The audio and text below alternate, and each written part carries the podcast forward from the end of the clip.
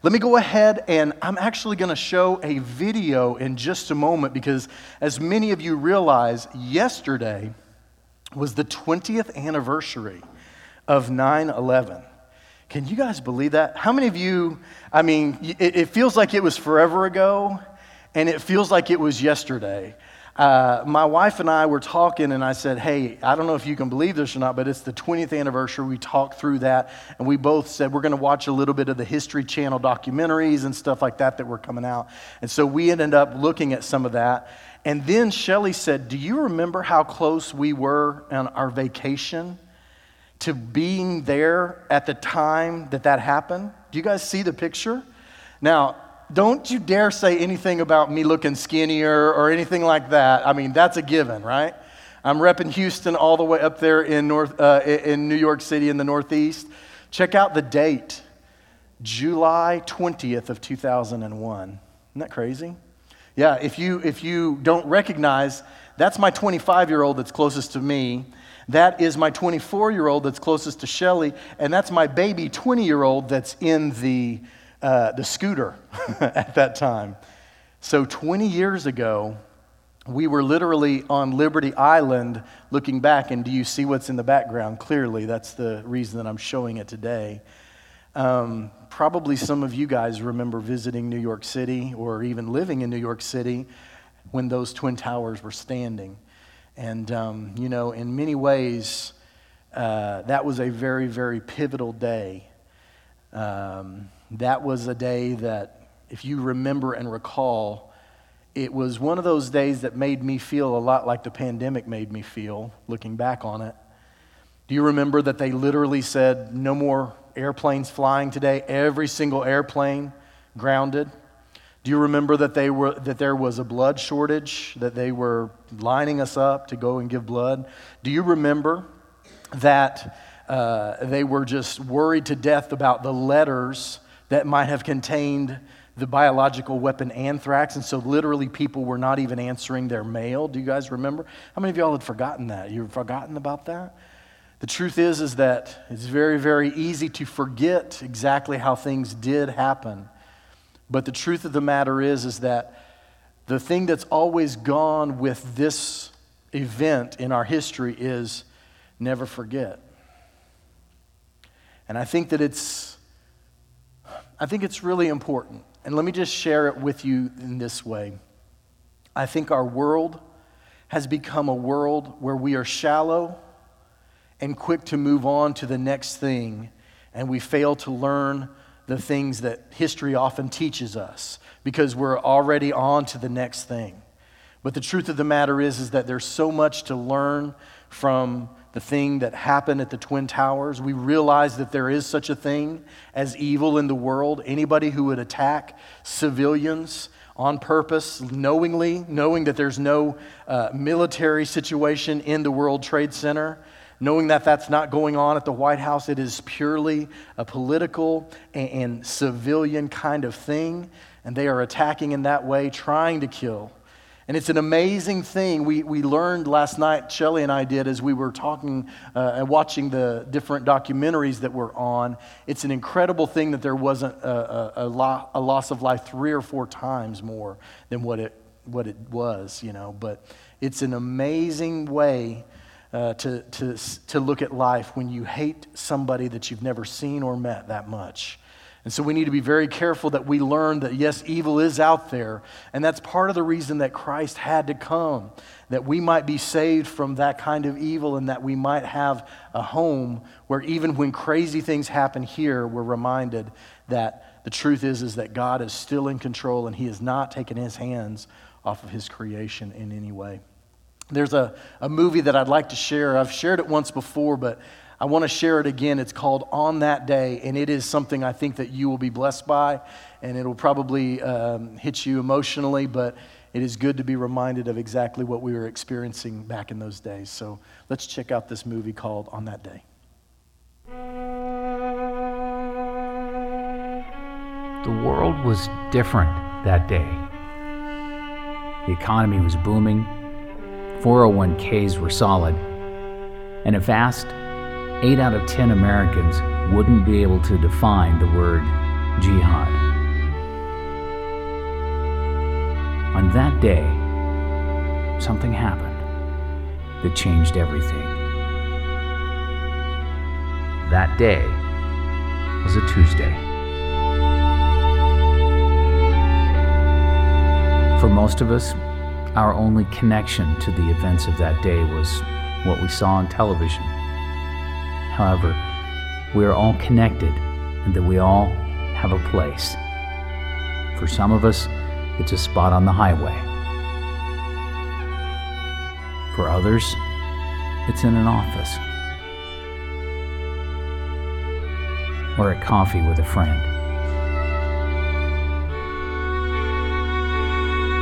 It's the place we will never forget. The place where we watched it happen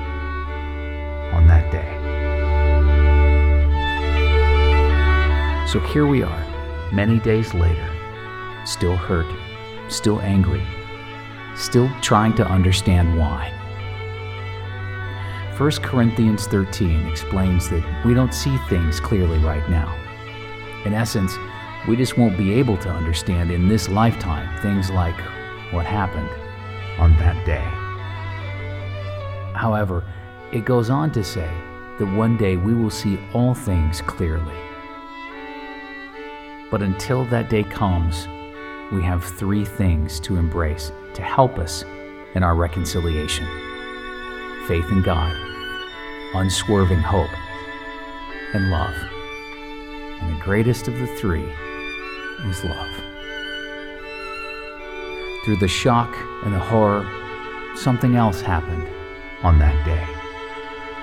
Although the evil intentions appeared to be a success, our country embraced the complete opposite of what was intended.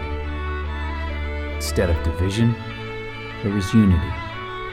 Instead of confusion, there was clarity. And instead of falling apart,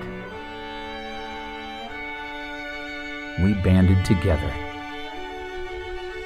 But then again, that's the way one nation under God will always respond.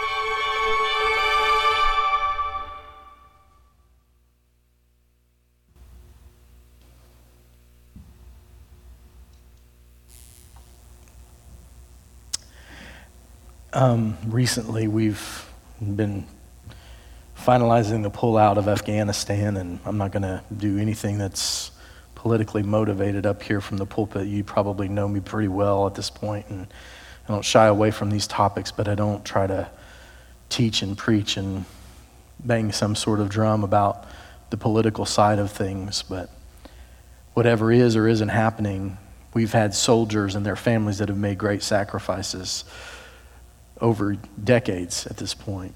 And um, men and women that have come back broken physically and emotionally as well. Uh, all because of the things that happened on that day and the way that we as a country were attacked. And so I think it'd be fitting for us to remember as the 20 year mark goes by yesterday that we need to be encouraging to one another that we need to be reminded that we are first Americans, all of us, first Americans, not whatever else might come underneath that label. And I think it would be good for all of us to be reminded that whenever we have an opportunity to say thank you to those who have sacrificed so that we didn't have to worry about so many of the things that other people in the world have to deal with every day and we just simply take for granted. Amen? Like we just take it for granted that we're going to be safe. We take it for granted that that stuff doesn't happen on these shores and on this soil. And for the most part, that was what was so shocking about 9 11 is that it happened here. And now it's been roughly about 20 years and it hasn't happened again. That doesn't happen by accident. God has been with us, but I think many of our agencies as well as our military have been very diligent and they've been trying their very best to continue to protect us.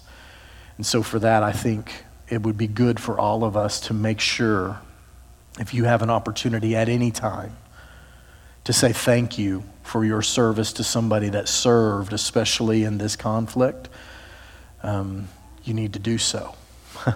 Lift them up and pat them on the back and shake their hand and buy their meal if you get a chance and say thank you because we don't need to take for granted. You know, never forget could be a slogan or it could be a, a, a real thing. And I think it needs to be a real thing. Amen? I mean, don't you? And so for that, we want to lift these people up. No matter what sacrifice they have made, we want to honor them today. And so, God, as we think about those who have given of their life, those who have been in the military, we've got young people in the military even right now serving in distant places and protecting uh, the interests of the United States and making sure that the things that would go unin, uninhibited and unhindered, the evil that might take place in this world is not happening because they are faithful and they are trained and they are willing and able to defend our country. And I thank you, Lord, for the way of life that we just simply often take for granted here. I'm not glad that we take it for granted, but I'm glad for the level of freedom and the level of safety that we have grown accustomed to, Lord. We give you praise and know that it's not accidental. And so I pray that we would never forget to honor those who have served our country and been so faithful. We know that there are those who are coming back from Afghanistan, Iraq, and other places. They, come back broken physically and broken. Some of them even come back uh, only in the caskets that they have been provided. Lord, there's loss everywhere. And I pray that you would bring healing and that you would use us, your children, as instruments of that healing, I pray. God, we give you praise and glory and thanks for the place that we live, the place that we call home. And we know that what has made this country great and continues to do so is as much as we depend upon you. And God, I pray that we would be called back and not just never forget what 9 11 means, but also never forget our spiritual heritage, which has made this the greatest country in the world. In Jesus' name I pray. Amen. All right. Well, thank you so much for giving us an opportunity to remember. I want to go ahead and dismiss the kids to the back. We've got some kids that are going to be heading to the back, and I believe we're also going back with the teenagers as well. So, kids and teens, y'all can go ahead and be dismissed to your classes back in the back. And uh, we will also, in a moment, uh, share the scripture reading. So, thank you guys. Thank you, teachers, as well, for being a part.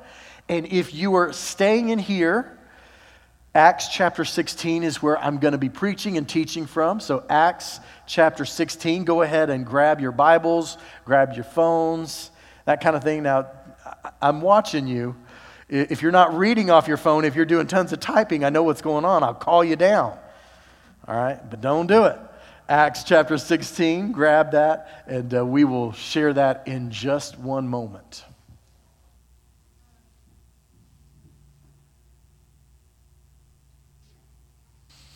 All right. Before we read from Acts chapter 16, we are going to simply uh, ask for a very quick uh, blessing on the, the offering. If you're at home, you can make a donation through our website. You can make a donation through Easy Tithe. You can make a donation via PayPal, and we would love to have you participate in that way.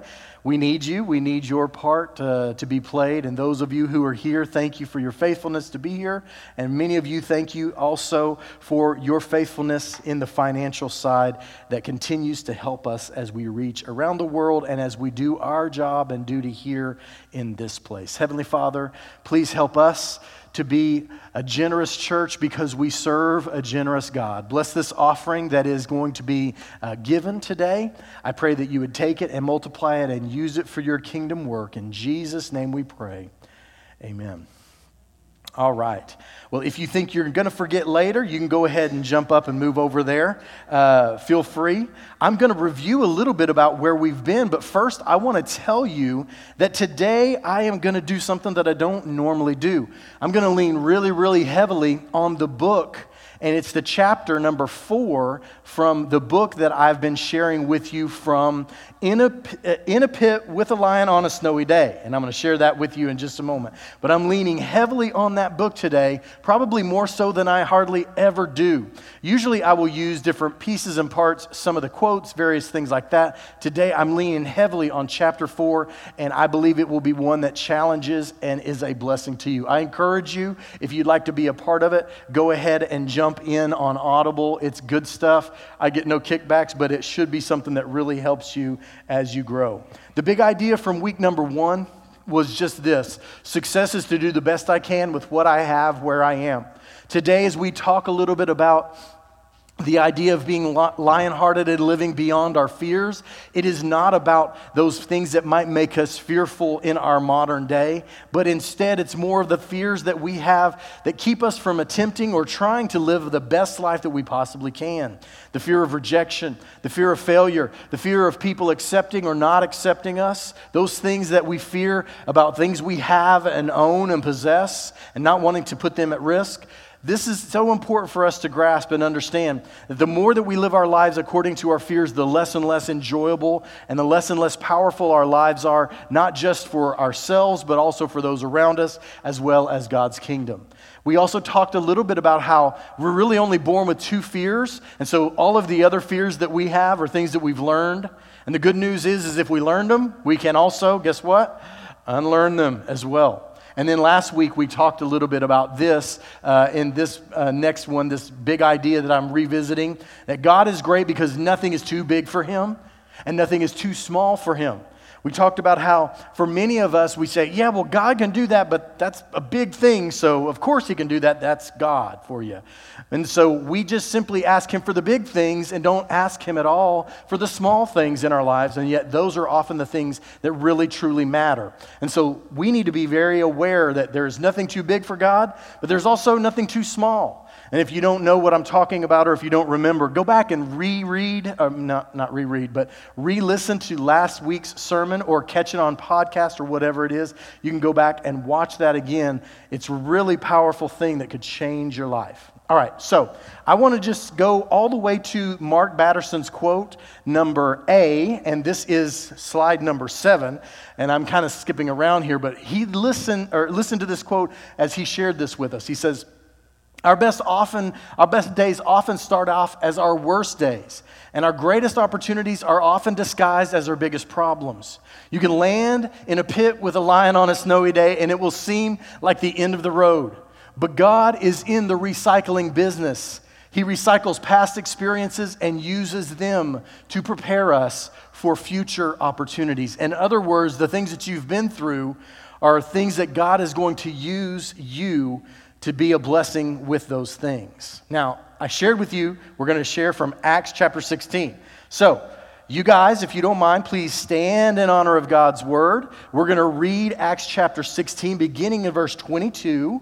Verse 34 is where we're going to end. So let's check it out. The crowd joined in the attack against Paul and Silas. This is Paul and Silas visiting the city of Philippi. And the magistrates ordered them to be stripped and beaten with rods. When they had been severely flogged, they were thrown into prison, and the jailer was commanded to guard them carefully. When he received these orders, he put them in the inner cell and he fastened their feet in the stocks. But about midnight, Paul and Silas were praying and singing hymns to God, and the other prisoners were listening to them. Talk about a captive audience. Paul went to preach, now they couldn't get away from him, right? No matter how long he went, they couldn't shut him down. By the way, it's really important to notice something. People don't listen to your witness and your words when everything is going perfect in your life. People listen to your witness and your words when you're having a hard time, right? That's when you really see what people are made of. And suddenly, in verse 26, there was a violent earthquake. The foundations of the prison were shaken. And all at once, the prison doors flew open, and everyone's chains came loose. The jailer woke up, and when he saw the prison doors open, he drew his sword and was about to kill himself because he thought the prisoners had escaped. You see, back in those days, let me just do a really quick aside. If you lost a prisoner, it was your life for theirs. And so, whenever he thought he was about to lose the whole jail, you know, to escapees, he knew he was dead.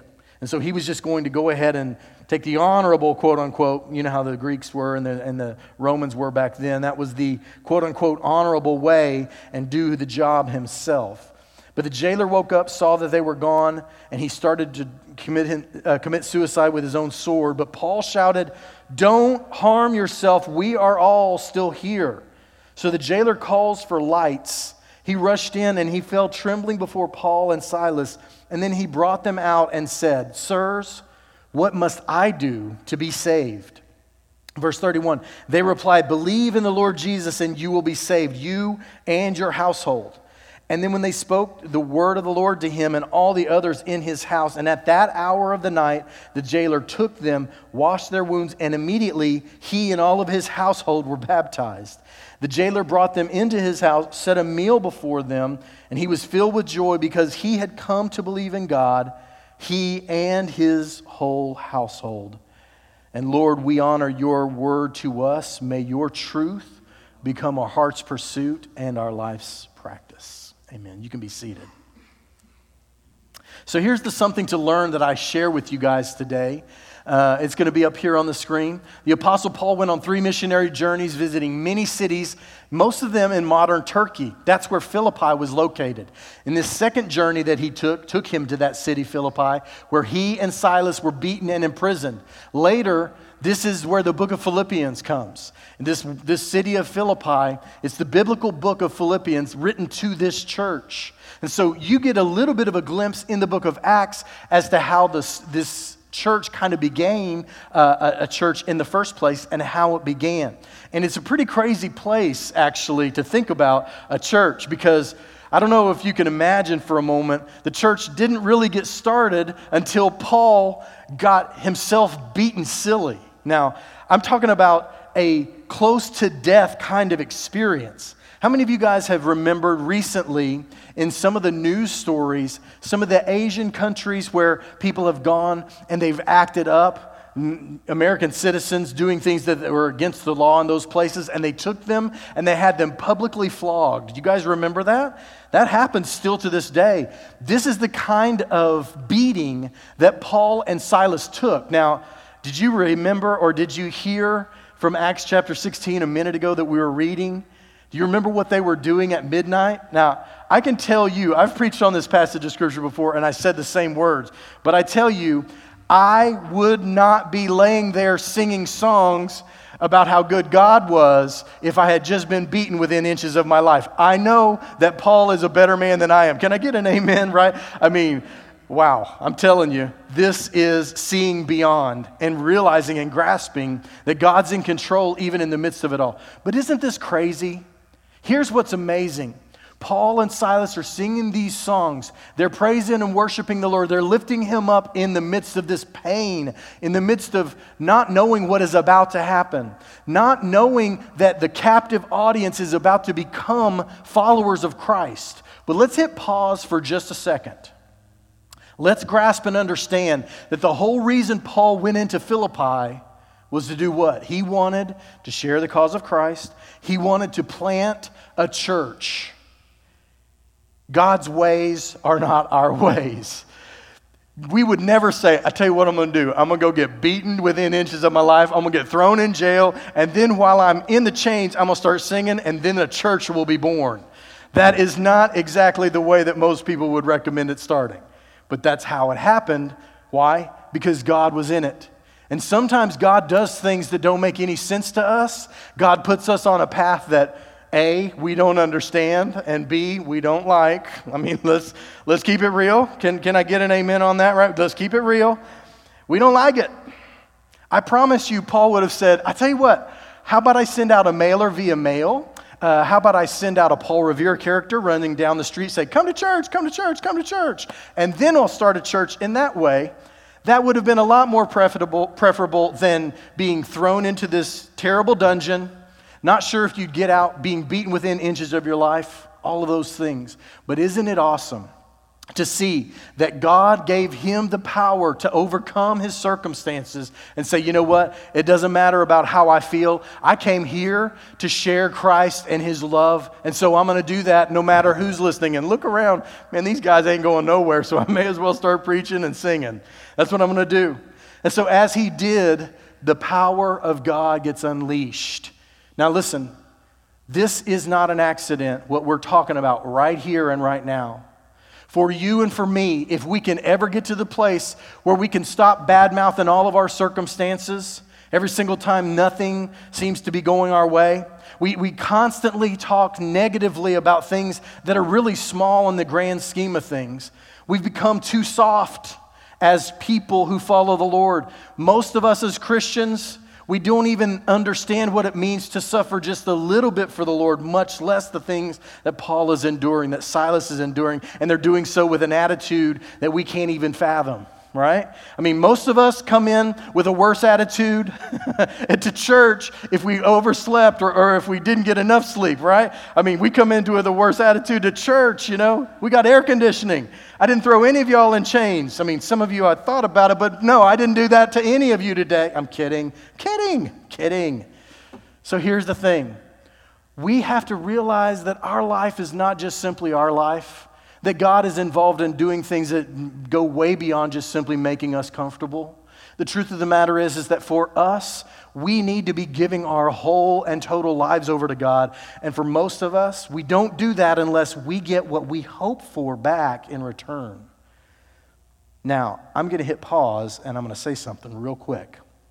Here's the problem most of us can understand the idea and the concept of our lives just kind of being, meh you know, it's not great, it's not terrible, but it's kind of ah, in the middle. Because we're so used to a high level of amazingness in our world that we've gotten so accustomed to that level that we don't we, we can't fathom any small inconvenience for something bigger than our own personal comfort. And as we look at the book of Acts here, we realize that Paul and Silas are doing something of eternal significance. They're doing that through pain, through being willing to be inconvenienced in every way possible. And so, as that happens, we are challenged to say, you know what? If I'm going to live a life that is above the things that I've always lived, it probably is going to call for me to go deeper, to go harder, to go further, to go more than I ever would have thought that I was po- uh, you know, possibly capable of. The truth of the matter is, is that for Paul and Silas, when they gave, God returned. And for many of us, that's never happening because we never give to that point. So, very quickly, who are we talking about in this book of with a, in a pit with a lion on a snowy day? Let's go to some more info from First Chronicles chapter 11. It's right here on this screen. Benaniah, son of Jehoiada, a valiant fighter from Kabzeel, performed great exploits, struck down Moab's two mightiest warriors. He went down into a pit on a snowy day and killed a lion. And he struck down an Egyptian who was five cubits tall. That's seven foot six, basically. I mean, that's Yao Ming that he fought, okay? And here's what's even crazier. Do you remember what happened because of this exploit? He was made the bodyguard of a guy that we all know pretty well, a guy by the name of King David of Israel. Have you ever stopped to think why King David said, I'm going to pull you from the ranks and I'm going to make you my own personal bodyguard? I can't help but think David was a giant killer and so was, so was Benaniah. David was a lion killer and so was Benaniah. Did you know that? Let's go to this next slide. If you remember, and one of the biggest defining moments of David's life, what did he say? He's talking to King Saul and he says, Let me go fight Goliath. He's like, You can't do it. You're a little bitty scrawny kid who's got no training. And David said, No, no, no. I've got training. You just haven't seen my training. Here's what he said Your servant, that's the way that they used to refer to themselves, your servant has been keeping his father's sheep. All right, not very impressive so far, right? But he says, So when a lion or a bear came and carried off a sheep from the flock, I went after it. I struck it and I rescued the sheep from its mouth. When it turned on me, I seized it by its hair and I struck it and I killed it.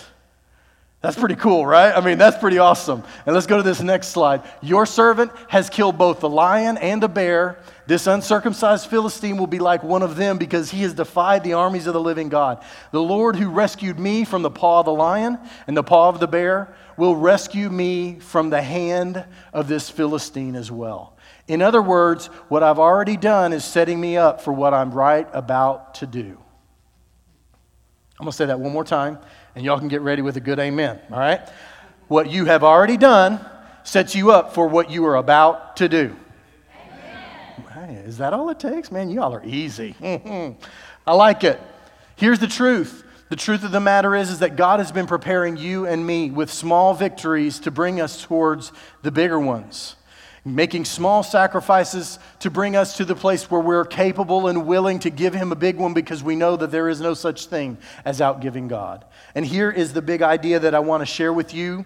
This is it. To live lion hearted, your faith must be larger than your fears and your feelings. To live lion hearted lives, this is how it is. Your faith has to be larger than your fears and your feelings. Now, I've shared that with you, and you guys know I, I, can't quote it perfectly, but let me just explain to you. We have heard from different ones who understood and put it in finer words in a better way than I have. But they basically said courage is not the absence of fear, but courage is understanding that there is something more important than the fear that you feel in that moment. Now, right? I mean, you guys understand that. Now, I don't know if some of you guys have ever proposed to your wives, but there was fear there, right? Right? You're like, uh oh, what if she says no? Shelly said no six or seven times before she finally saw what God's will was for her life, right? No, that's not true, actually. That's not true. But here's what's funny there is fear, but there is also a reward that's bigger on the other side. So you might feel afraid, but you go, you know what? I'm going to get over that, and I'm going to forget that. And our family used to have a, a saying every time we'd go to a, a crazy roller coaster or uh, the, the places that we would go and ride these crazy water slides and stuff like that. We'd say this in this way We'd say, The fear lasts a moment, the glory lasts a lifetime. We'd be talking about how we rode that crazy, you know, roller coaster, that crazy water slide. We're going to be afraid for a minute, but when we're done, hey, we can always say we already did it. Man, I don't want to do that again. I've already done that. you know, even though we know that we're because we're nervous. So to live lion-hearted, your faith has to be larger than your fears and your feelings. Now, very quickly, would you guys say that with me? To live lion hearted, your faith must be larger than your fears and your feelings. So, if you want to live a life that truly makes a difference, makes an impact, is an inspiring life, then it's done in this way. It's not lived by your fears, it's not even lived just simply according to your feelings. Because the truth of the matter is, is that I don't want to raise my kids to be natural. I want to raise my kids to be supernatural. that, that touch of God on their life. I don't want my marriage to be the natural way things are. I want it to be touched by the supernatural. And that is not done by doing what I feel is right, it's done doing what I know is right beyond what I feel like doing in the moment. Now, I could go long ways down that road. I'm not going to, but you understand what I'm saying here. My faith has got to be bigger than my fears and it's also got to carry me through the moment of my feelings wanting to tell me to do the wrong thing. That's how I live the best life that I possibly can live the lion hearted life, the inspiring life that makes a difference and an impact no matter who and where I am. Now, very quickly, there's a couple of theological words I want to throw out to you. These are theological words that we use as, as Christians in churches a lot. We talk about Jesus is the Savior. Jesus is the Savior. Jesus is the Savior. Yes, He is the Savior. He is not just the Savior when you needed to be washed of your sins and come to know Him for the very first time. He is also the Savior when you are out of luck and you don't know where to turn in this day, today this very day, God can be the Savior of your life and mine, right? So it's not just way back when Jesus was the Savior when He died on the cross. He is the Savior today of the things that are going wrong in my life that I don't have the power to do something about. Do you guys understand what I'm saying? And then we talk about, well, Jesus is the Redeemer. Oh, Christ the Redeemer Church. Christ the Redeemer statue in Brazil, all that stuff. We talk about him being the Redeemer all the time. How many of you have ever redeemed a coupon at, uh, at HEB? Let me see your hands, right? Yeah. Here's this trashy little piece of paper I yanked off for something really good. Give me some money. What happened? You just redeemed a coupon. You, you put something of little value and got something of great value back. Christ is the Redeemer, He's the one who brings beauty from ashes. He's the one who turns graves into gardens, right? I mean, this is who God is. So when we talk about Him redeeming, you know what that means? That means my wildness when I was a teenager, God redeems it and turns it into something that is worthwhile. It's not that He wanted me to be wild, but the wildness that I had, I've turned from, and He still uses it to this day to shape me into a vessel that He can use. That's the redeeming power of God. We talk all the time Christ is a Redeemer, Christ is a Redeemer. Here's what it means it means no matter what you've done, God can use it if you're willing to let Him have it and use it to live a lion hearted life. But you know, most of us are so forgetful that Christ the Redeemer that we sing about, we don't think about the fact that, hey, I can be honest and say, you know what, my life is jacked up before I met the Lord, and this is what I did, but now I don't have to live that way anymore. We don't have to bury it in our past and be ashamed of it. He redeems it because His power is powerful enough to say, Randy, all that junk and trash, give that to me, and I'm going to make something beautiful out of it, even though it was not the best thing in your past. That's why He buys it back. He recasts our bad into lessons, into good, and even joy in these things that God has redeemed in our life. You guys understand what I'm saying here? Amen? So here's the truth Here's what we share very quickly. This, how do we get beyond our fears? How do we begin to live lion hearted? We have to worship. that, Here's the problem our problems aren't going to get smaller. Our problems are not going to get smaller.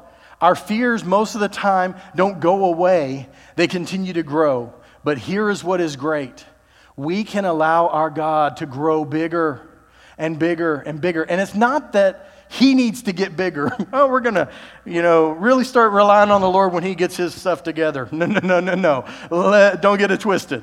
It ain't that. It's you and me saying, you know what?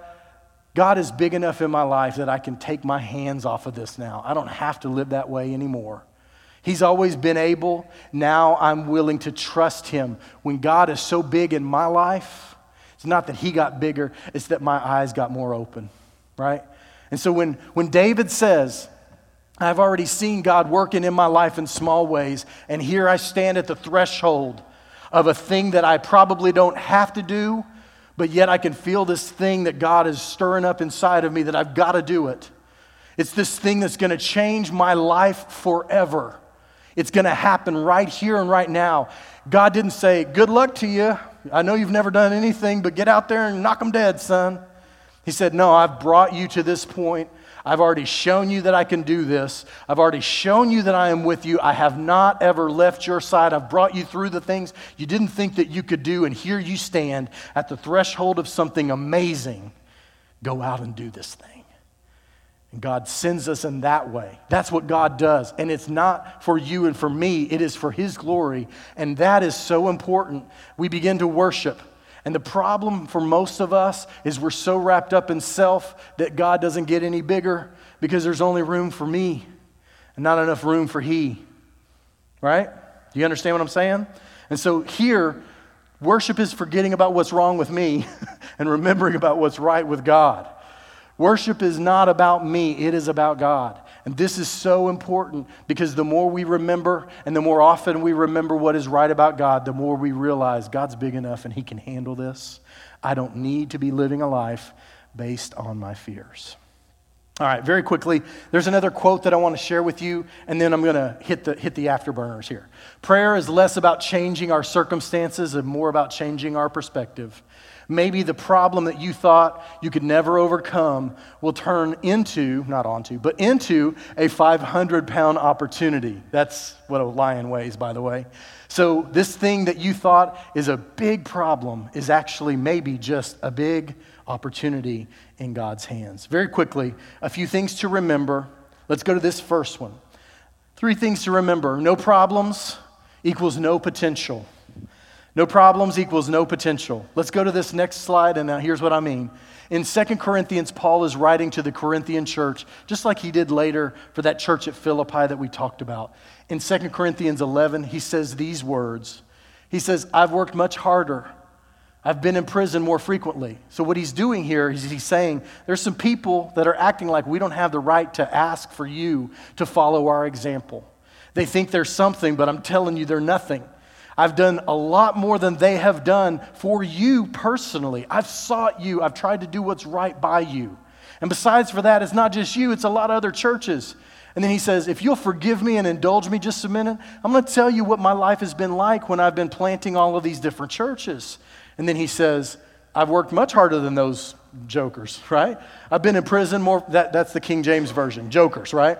I've worked much harder. I've been in prison more frequently. I've been flogged more severely. We just read one of those floggings, right? And I've been exposed to death again and again. Five times I received from the Jews the 40 lashes minus one. If you don't know what that means, that means that in the Old Testament they said you couldn't beat a man or woman more than 40 times because if you beat them 40 times, they were very possibly on the verge of dying. And so, what the Jews would say is just in case we miscounted, we'll give them 40 lashes minus one so we don't break the law of God. And so, five different times he got 40 lashes minus one, that close to death. Three times I was beaten with rods. Once I was pelted with stones. That means he was trying to be stoned by the Jews, capital punishment. Three times I was shipwrecked. I spent a night and a day in the open sea. Now, I don't know about you, but that's where it would have ended for me because I, I got this thing about sharks. I think I'm the tastiest morsel, like from here down. You know what I'm saying? I'm like, like I'll be out at Galveston, I'll be like, man, I love this weather. Woo, something touched my foot. It's just me? Man, y'all are judging me. Two of y'all are laughing, and three of y'all are like, mm, what's wrong with him? Let me ask you a question. Let me ask you a serious question, as I've been joking with you for a minute, but serious question. Where on that list would you have gone, that's just ain't for me? you know, this, this Christian work thing, not sure I'm in the right line of work. Not sure this is for me. I don't know, for me personally, definitely the, the, the, the, the day and night in the open sea, mm-mm. I would just be sitting there sweating bullets, but fearful of something that had never, ever come. But how many times did Paul have to just say, you know what? It ain't about me. It ain't about me. It ain't about me. I'm not afraid. I am not afraid. And who has made a bigger impact on our modern world outside of Jesus than the Apostle Paul? I'm not sure there's many people you could put on that short list. He lived a lion hearted life. He also had a lot of loss. But I promise you, the lion hearted life that he lived was way beyond his feelings, because his feelings, I promise you, would have stopped with the first beating, much less all the others. All the 39 lashes and all the shipwrecks and all the pelting with stones. I mean, I would have stopped a long time ago, and I think you probably would have too. Paul said, No, there's something more important and I'm living a lion hearted life on behalf of the Lord. Let's go to this next, last part. I've been constantly on the move. He goes on and he says, There's even more that I've been dealing with. So let's not forget what we know here, the things to remember. Let's go to this next one here. First, no problems equals no potential. The thing that Paul was standing on to those Corinthian believers, he's like, You've seen the problems. I don't persevere through these problems because I have something that I want from you. I'm here to serve you. No potential because you've got no problems in your life. The truth of the matter is, is that, like I said at the very beginning, people don't want to hear about your perfect life. They want to hear how you've overcome through the power of Christ because they're open in the moment of their hurt and their pain. You understand? So, no problems equals no potential, but no pain equals no gains for others. The truth of the matter is, is that when I tell you what I've gone through, you and I, we find common footing at the foot of the cross. For some of you, I could relate very clearly with some of you because you and I have been through some very important things, very private things, things that maybe we don't want to talk about and don't want to necessarily share. But if we've both been through those together, I have a choice. And that choice is for me to speak up and say, you know what? That actually happened to me too. I've actually come from a very similar background, but I'm going to tell you something God is able and He can heal that and He can redeem that because He's done it in my life. And when I say that, the pain that I've been through ceases to be pain alone and it becomes a gain for someone else if I will open my mouth and if I will say something. Now, let me just tell you if you keep it to yourself and you go, hmm, I don't want to talk about that. I'm a little worried about somebody saying something about me, or I'm a little worried about them knowing that about me, or whatever. No pain equals no gains for others. But if I've gone through pain, I may as well give that back and let it be redeemed, right? Redeemed. That word we keep coming through. I'll go to this next slide here very quickly. This quote here's what you need to understand if you turn your adversity into a ministry, if you don't do that, then your pain remains your pain. But if you allow God to translate your adversity, then your pain becomes someone else's gain. I have a theory the more problems you have, the more potential you have to help people. I've heard from some of you guys that y'all appreciate very clearly and very much that I don't ever pretend that my wife and I have a perfect relationship. We talk about that, and I try to talk about that really openly. You know why?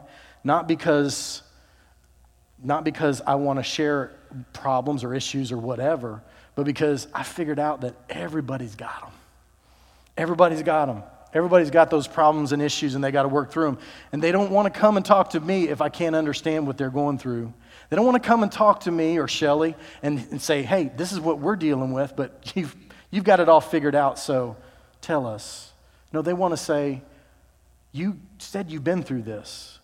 How did it get fixed in your lives? And then we begin to share what God has brought us through.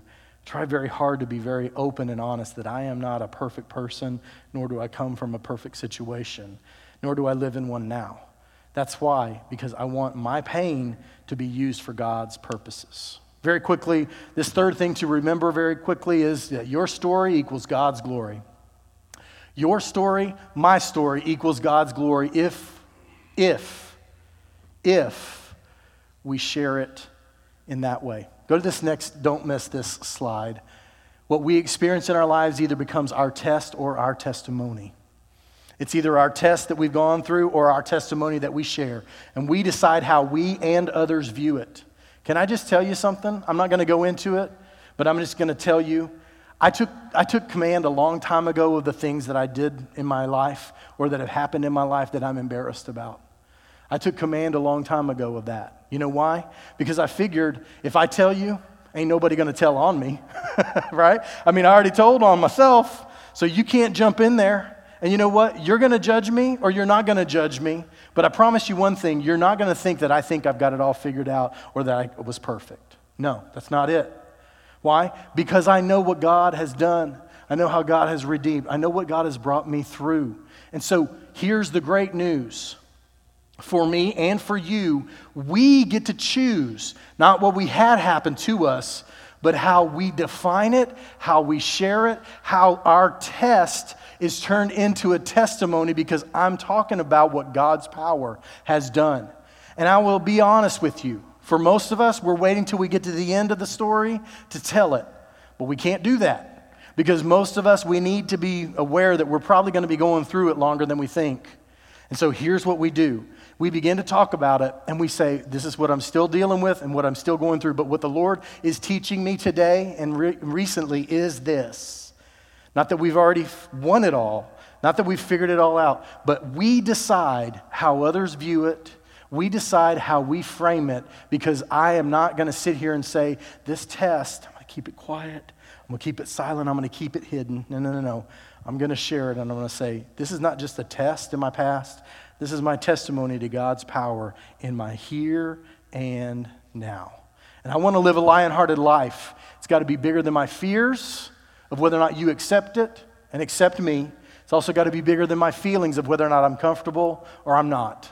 It's just the way that it is. Can I just say something real quick? Real quick. We've all been given something of a gift, as crazy as this pandemic has been.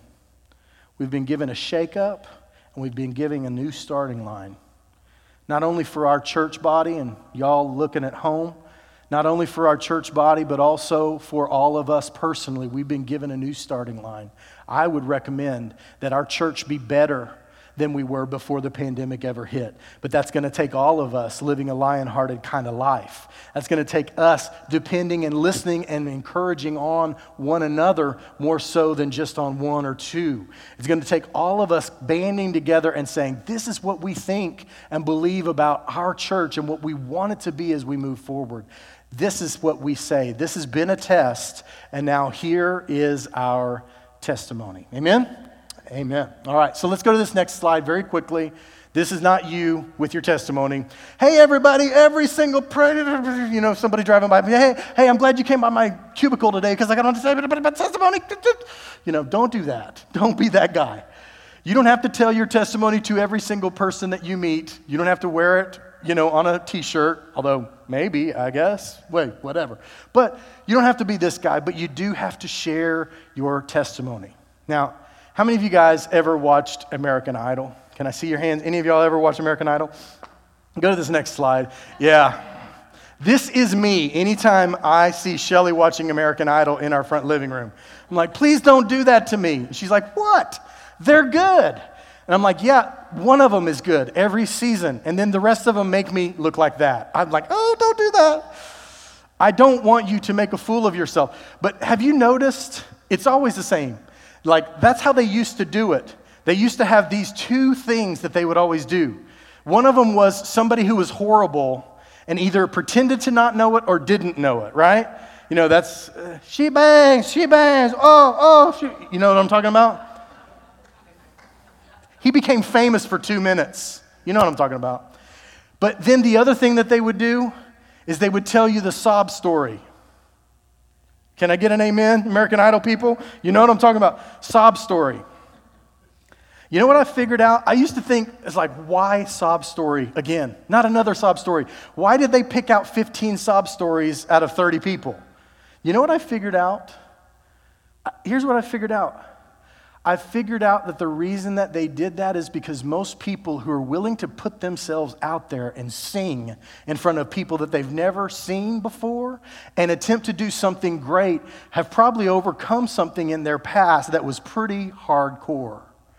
Most professional athletes, professional musicians, professional writers, and things of that. Those people that often inspire us in different ways, artists, painters, things of that nature, most of them have been through some really rough stuff in their background. Why?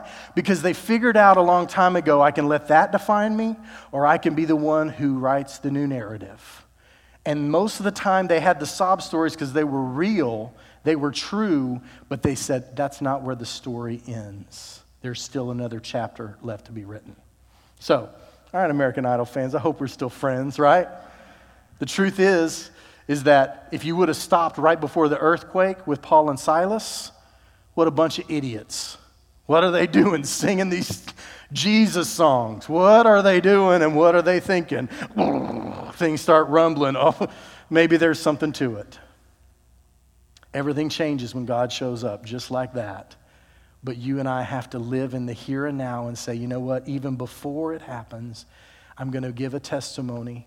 The test that I'm facing right now or have faced in my past is my testimony to what God's power can do. And I love the way that the three Hebrew children said it. They said to the king, King Nebuchadnezzar, they said, Listen, O king, we want you to know that our God is able to take us out of this test. But even if he does not, we want you to know that we live our life for the King of Kings, not for you, King. And so, whatever happens doesn't change the fact that we live lion hearted lives for the Lord. End of story. And then he took them and threw them into the lion's den. right? So here's the truth they lived lion hearted lives, and he saved them from the fire. For most of us, we're never that far out. We're never that far out to see God moving in that powerfully of a way because we're too worried and too fearful and too concerned about our own comfort. All right, my time is done, but very, very quickly. I tell you what, big question. I'm, I'm serious, I'm going to move this quick. Is your past a test or is it a testimony to God's redeeming power yet? You and I decide. Let's go to the next one. I apply by This week, speak to a trusted person about your testimony. It Doesn't have to be this week, but very soon, the next week or two. Tell a trusted person, not just any rando person. And then bring, talk about how God is bringing you through or has already brought you through. Begin in that place because the truth is, is that God is working in your life and in mine. All right, so very quickly, I don't know if you guys know this guy, Ludwig von Beethoven. How many of you have ever heard of him? Of course you have. But you guys are hillbillies just like me. You don't listen to classical music. Don't tell yourself a lie. Don't pretend. If I told you what he sang or what he composed and what he, you know, wrote and that kind of thing, you'd be like, oh, that, yeah, that's true. Dun dun dun dun. Dun dun dun dun. Dun dun dun dun dun dun dun dun dun dun dun.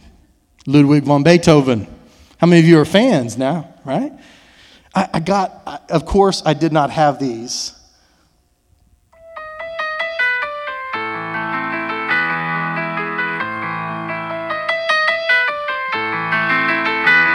That's my jam.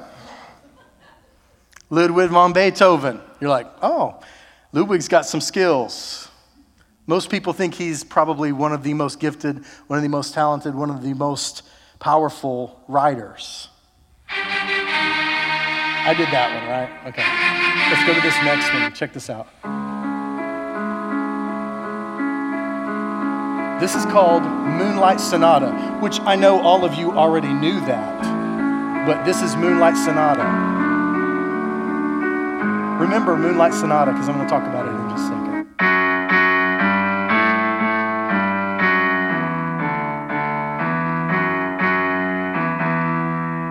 Yeah, Ludwig van Beethoven, right? Now you're like, oh, that guy. He's written all the, all the classics, all the classical classics, right? So, what am I saying? How many of you knew that at about age 30, Ludwig van Beethoven actually started going deaf?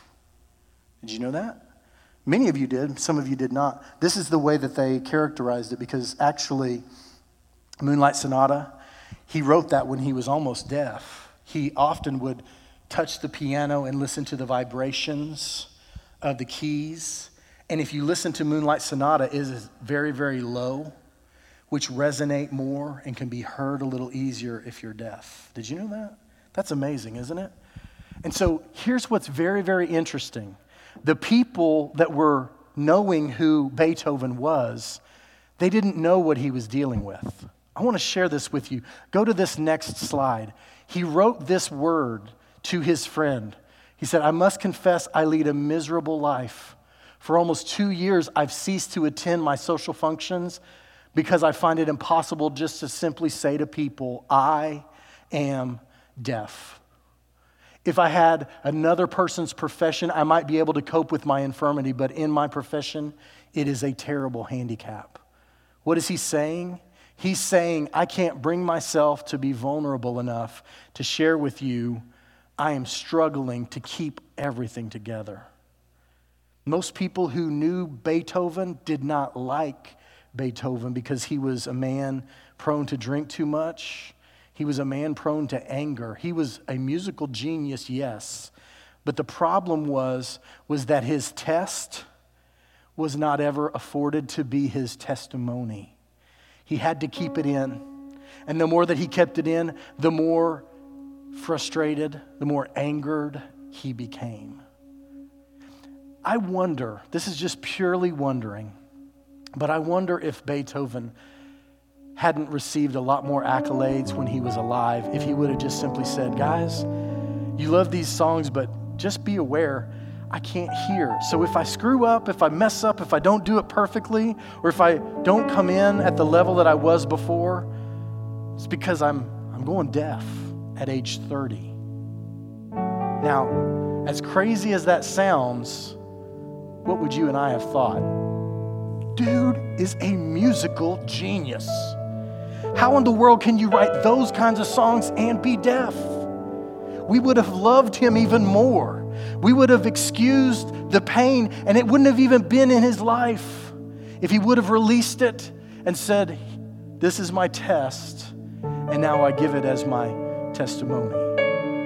It's got to be bigger than your fears, and bigger than your feelings. That's how you live a lion hearted life. But you've got to be willing to say, it's about God and God's power here, not about me. And so, if we can never bring ourselves to do that, we will keep that pain within and it never becomes anyone else's gain. I encourage you, whatever you've been through, whatever God needs to be redeeming in your life, don't hold it. It's not because He can't, it's because you won't. Release it and let Him have it and let Him rewrite the ending of that story because He is the true Redeemer. God, we, we come before you asking that you would forgive us. Forgive us for the, the ways that we have put ourselves above what you are doing. And in the midst of it all, I pray that you would receive glory and honor and praise as the one who rewrites stories for your children and for those who are humble enough to come to you. May we also, Lord, be humble enough to share what you have done in our life. You are God, and you deserve every bit of glory, every bit of testimony that we can give. And we ask these things in Jesus' name.